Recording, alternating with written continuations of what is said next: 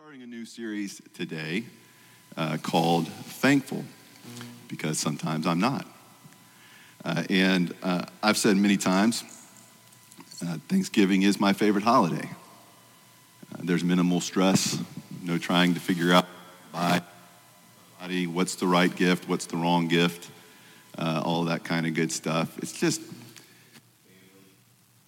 um, it is food uh, football.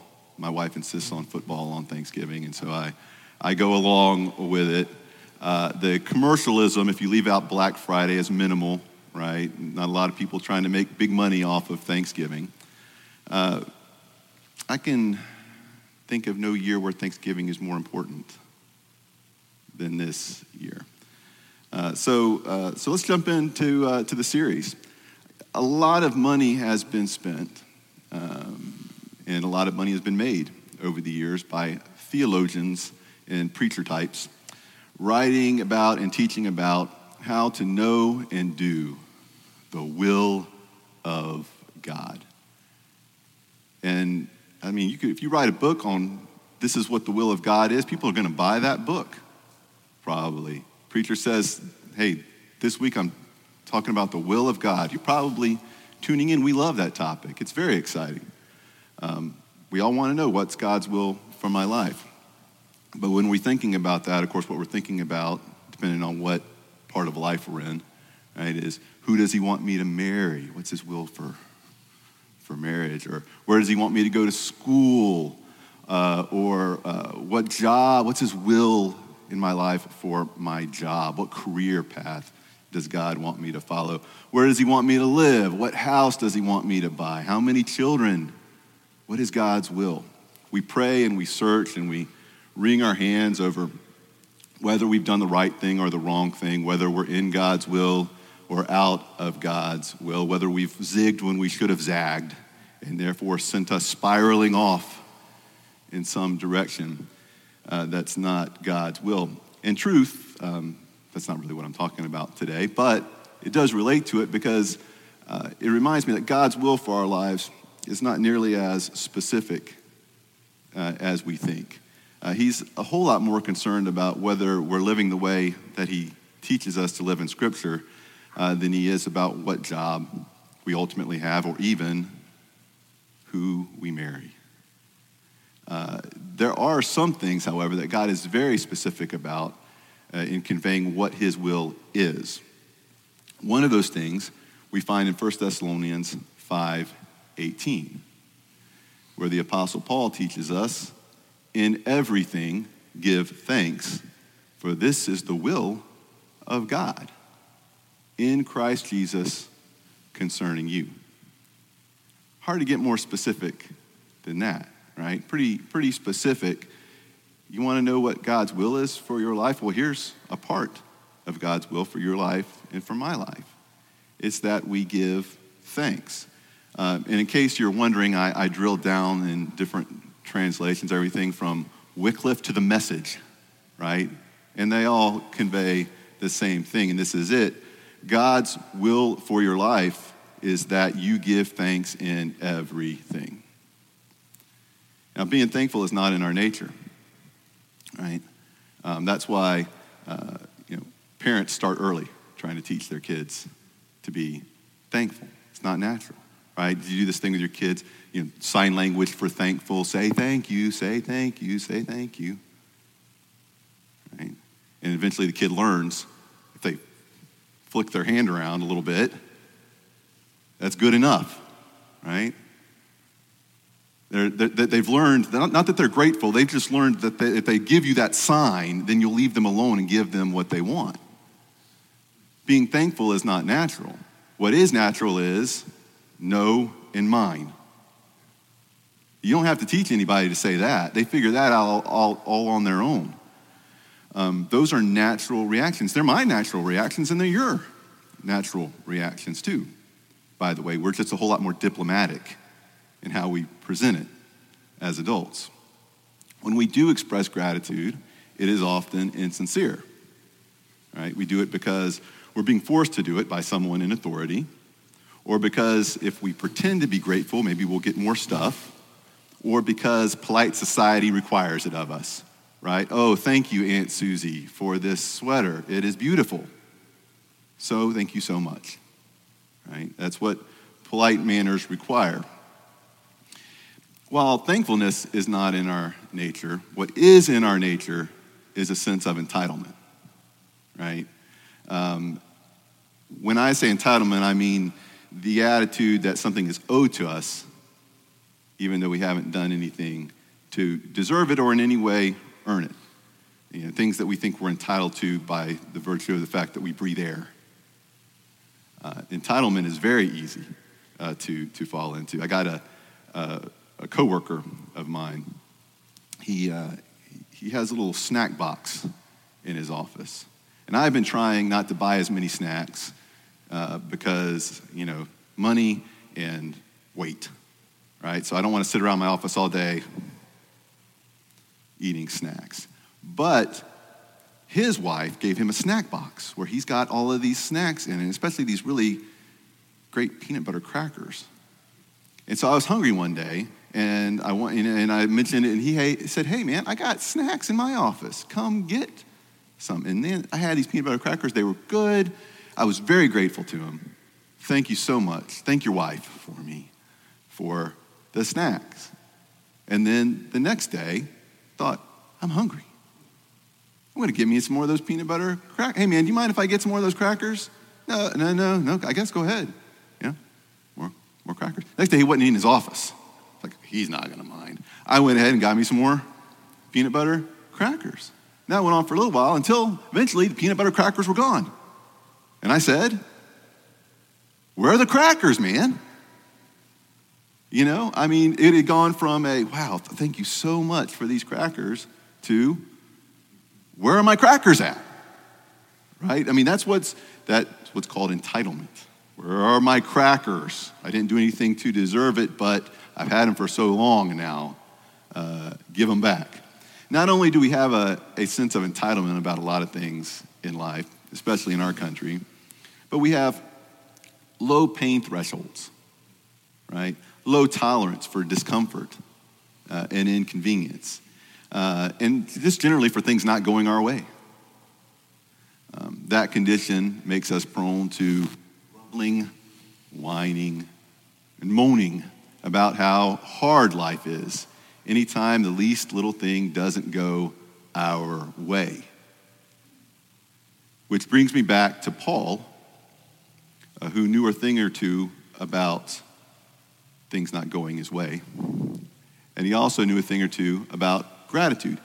He makes reference to the act of being grateful about, by my unscientific count, about 35 times in his epistles.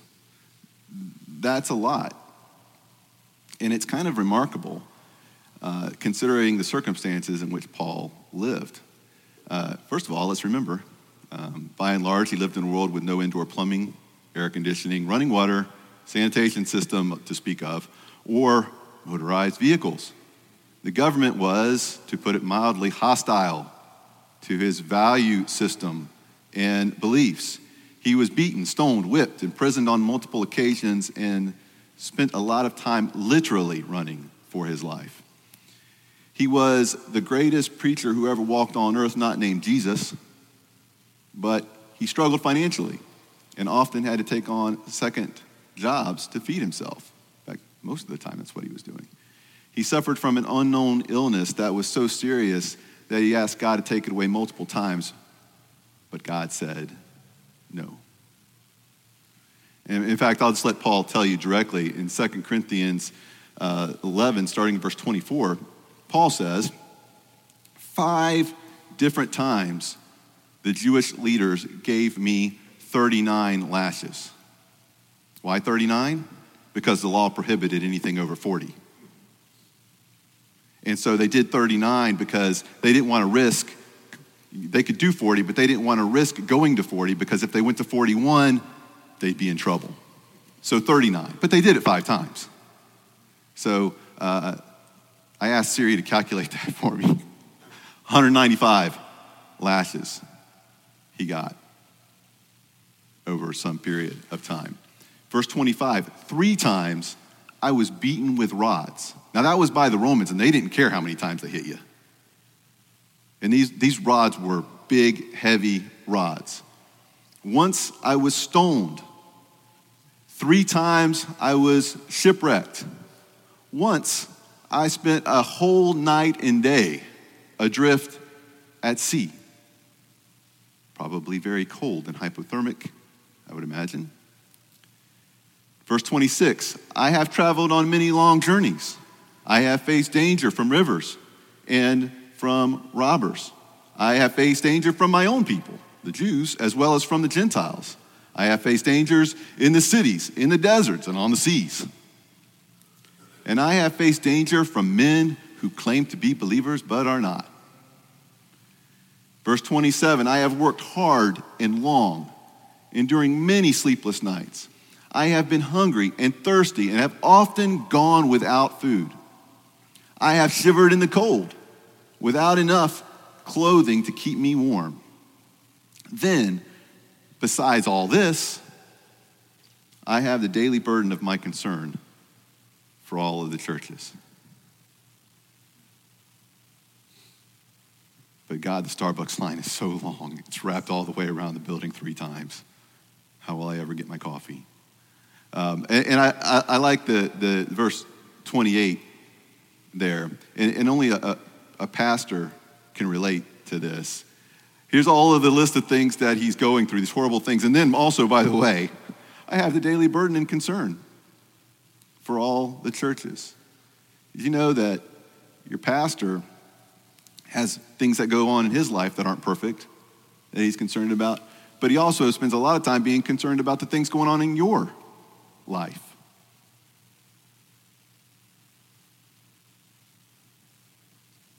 And by the way, although Scripture doesn't tell us how Paul died, there's pretty good extra biblical evidence uh, that Emperor Nero cut his head off. And when Paul is telling Timothy that he is about to be poured out as a drink offering, the time of his departure is at hand. It's very likely that Paul knew exactly what was fixing to happen to him. He couldn't be crucified because he was a Roman citizen, but he knew the form of execution that he was likely to face. You don't think he was scared? He was just a man, great man, but just a man. Yet, this same guy who faced difficulties you cannot fathom. Some of you guys have been through some hard stuff. I mean, some of you men have seen war.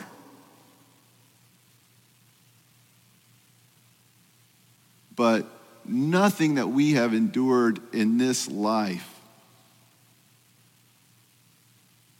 comes close to what the Apostle Paul endured in his. Yet, this same guy never stops in every situation expressing gratitude to God.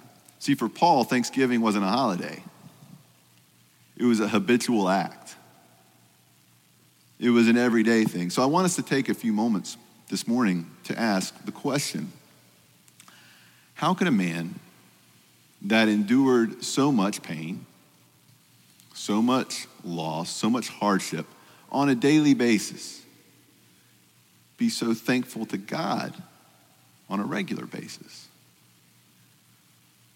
And so here's what I would propose to you.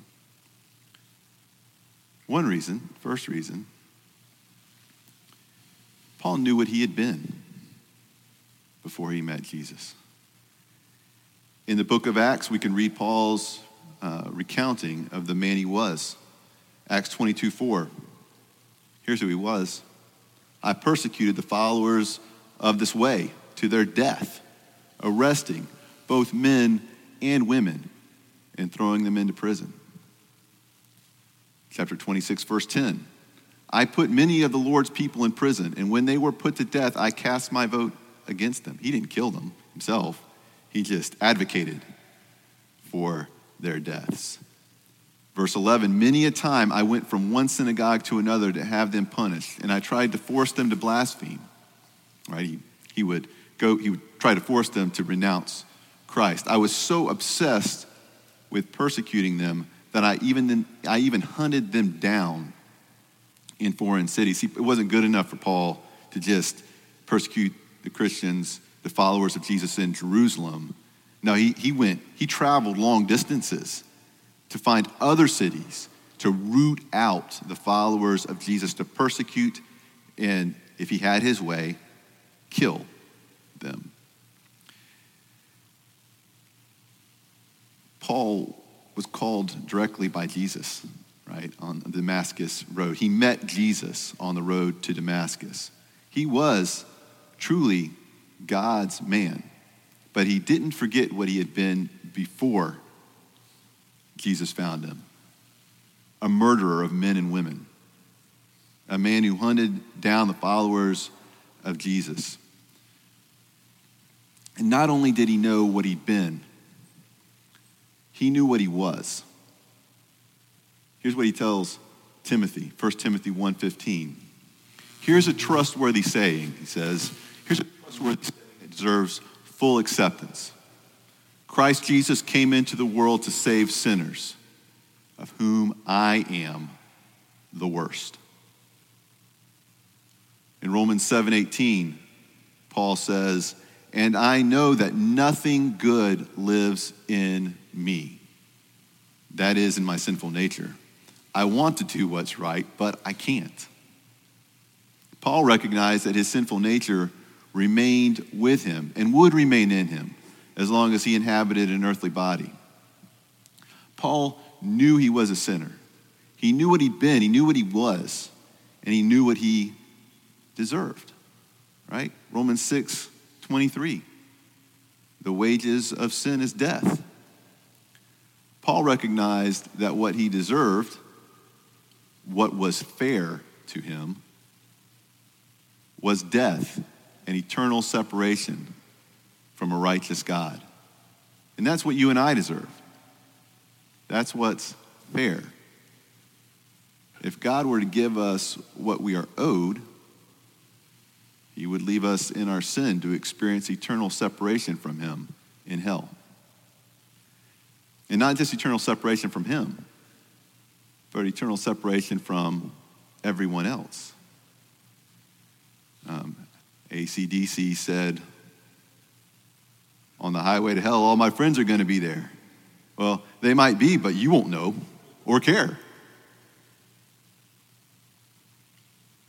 Alone in a lake of fire where there is no light because God is not there. Because Paul knew what he'd been, he knew what he was, he knew what he deserved. He, he was also capable of knowing the wonderful gift that he had been given. Back to Romans 6:23. For the wages of sin is death, but the free gift of God is eternal life through Christ Jesus our Lord. 1 Corinthians 15 54. Paul talks about the victory that he has. When our dying bodies have been transformed into bodies that will never die, this scripture will be fulfilled.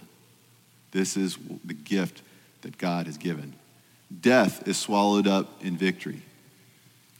O death, where is your victory? O death, where is your sting? For sin is the sting that results in death. Verse 57, but thank God, Paul says. Thank God.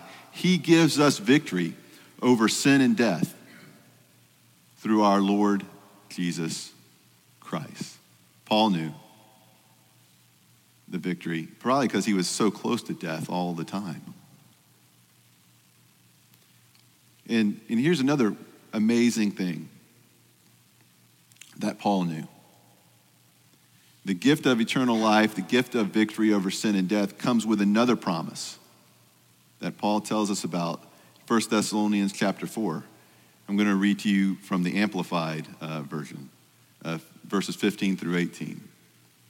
For we say this to you by the Lord's own word, that we who are still alive and remain until the coming of the Lord will in no way proceed into his presence those believers who have fallen asleep in death. For the Lord himself will come down from heaven with a shout of command, with the voice of the archangel, and with the blast of the trumpet of God, and the dead in Christ will rise first. Then we who are alive and remain on the earth will simultaneously be caught up, raptured together with them, the resurrected ones, in the clouds to meet the Lord in the air, and so we will always be with the Lord. Therefore, comfort and encourage one another with these words concerning our reunion with believers who have died. Because we have been promised that we will share eternity with Jesus and with the believers who have gone before us. You don't think Paul had lost people along the way? He knew the gift that he had been given, the gift that death would be defeated, that he would spend eternity with Jesus and be reunited with the believers who had preceded him. So, back to our original question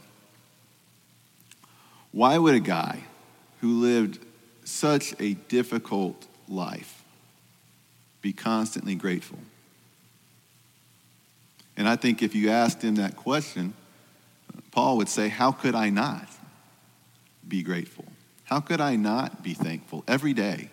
He would say, Romans 8 18, what we suffer now is nothing.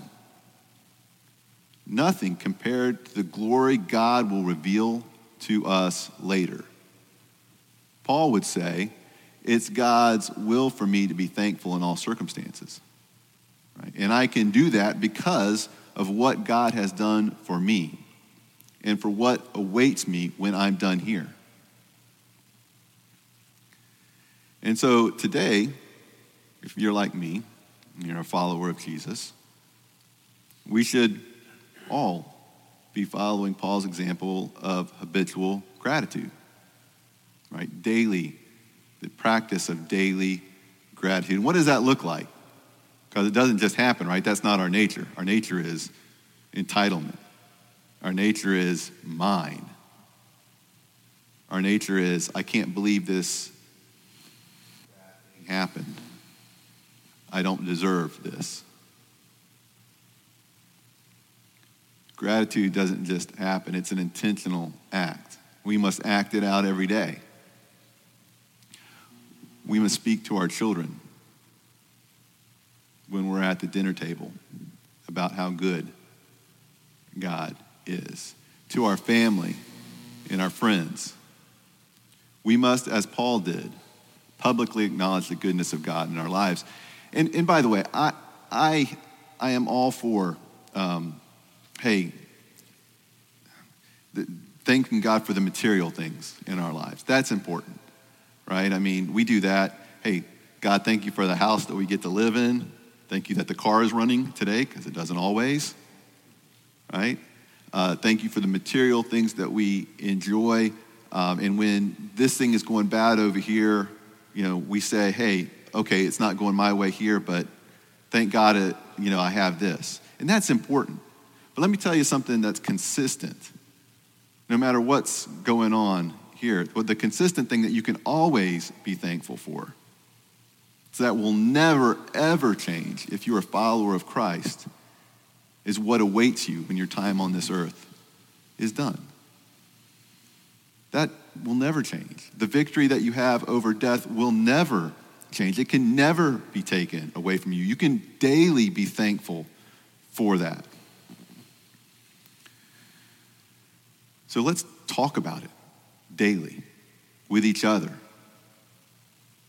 When we sit down and we say, Thank you, God, for this food, let's thank Him. Let's, let's express what we're what else we're grateful for. And we must show gratitude not just through our words, but in our actions. You know, grateful people, they, grateful people give back to God out of the bounty that He's given to them. And I'm not just talking about money. I'm talking about time. I'm talking about talent. Acts of generosity uh, are evidence of the grateful attitude that you have. Paul says it's the will of God to be thankful in all circumstances. And of course, we're not thankful for all circumstances. That would be crazy. And that's not what Paul says. Being thankful in all circumstances doesn't mean that we pretend that problems don't exist, that horrible things don't happen. Paul says they do. We know you've lived more than five minutes on this planet. You know that they do. We don't pretend that bad things don't exist. In fact, it's just the opposite. Right? I mean, it's easy to say God is good when life is easy, when everything's going your way, right? When you got a good job, the right guy's in office, whoever that right guy is, you know. It's easy to be thankful when we feel like or we perceive that everything is going our way. But I want you to remember this God is most glorified to the world when we shine a light on his goodness in the darkest of times. God is most glorified in the world when we shine a light on his goodness in the darkest of times. And, you know, I have this year struggled, uh, as maybe you have, with being grateful with being thankful. You know, uh, I mean, it's 2020 has become a little bit of a bad joke, right? I mean, one thing after another. My brother and I were talking on the phone the other night, and something had gone wrong for him, and, and he said, Hey, I don't know what else I should have expected. It's 2020. Right? We've all, and we've all had a similar conversation like that with someone, right? And I don't think it's, uh, maybe you're having a great year, I don't know. Uh, but I don't think it's been a very good year uh, for, for, for many of us. And I will say personally, you know, losing my dad, you know, my pastor, my counselor, my best friend. I mean, it has, it has brought me to some dark places more difficult than I would have ever imagined it could be. But I want you to know that in the darkness, God has given to me something that I didn't have before. And part of that is a, an awareness of the gift that He has given me through the death and resurrection of Jesus Christ. He could have left me and he could have left you in my sin, separated for eternity from him and from the ones that I love. But he sent his son to suffer and die so that I who deserve nothing would not have to be separated from him, but that I could be reunited with him and with those that have gone before me. I can be reunited with my dad,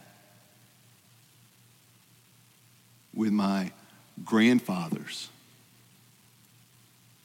and with all of those who've gone before me because of the gift of Jesus Christ.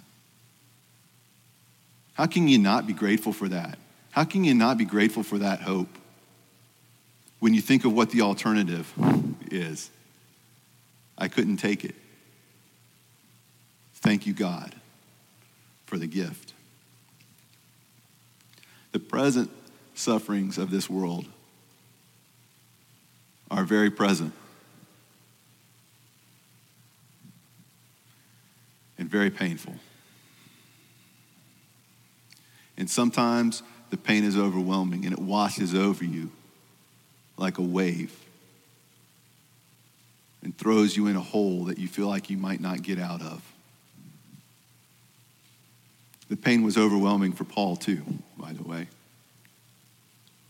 And I, he talks about it a lot because I, he wants people to know my life isn't easy. My life hasn't been easy. But God is good because of the gift of Jesus. world is full of present suffering. But that suffering is very, very temporary. Horrible sometimes, but temporary. And nothing, nothing, nothing, nothing compared to the eternity that's coming. And I tell you today, it is coming.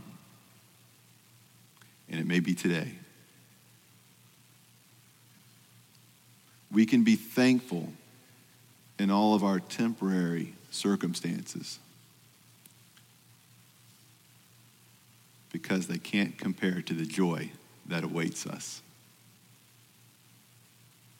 And I want to challenge me and you, right? Especially as we come into this Thanksgiving season, this Christmas season that's going to be here before we know it.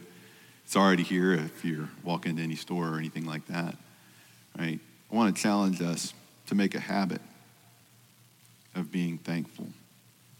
When you sit down for lunch today,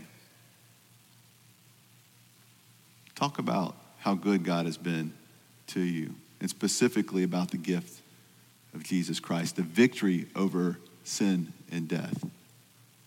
And it's amazing how the sufferings of this present world, when you experience them, make eternity feel very real and very close and very important. And the gift of God becomes a much more real thing. Talk about it when you're driving down the road, right? When you're posting your thoughts and opinions on social media. As much as your deep insights on things may be important to some people. Um, what's really important is sharing with the world how good God is and how good He's been in your life, especially this year. Especially this year. The world needs to see God's people being grateful, not complaining about things didn't go my way, not complaining about the government, not complaining about all of the other things that we complain about, most of the things that we just anticipate that are bad things that are going to happen. The world needs to see God's people being grateful. How can you be grateful, the world will say, in such a horrible year, in such a horrible time? And then you get to say, let me tell you. Let me tell you. And when you see needs that need to be met in other people's lives, physical needs, you be the one to say, How can I help? We're not here, although this world is full of many beautiful things. Many beautiful things. I like to experience them, and I plan to experience them. Many wonderful opportunities, many joyous times.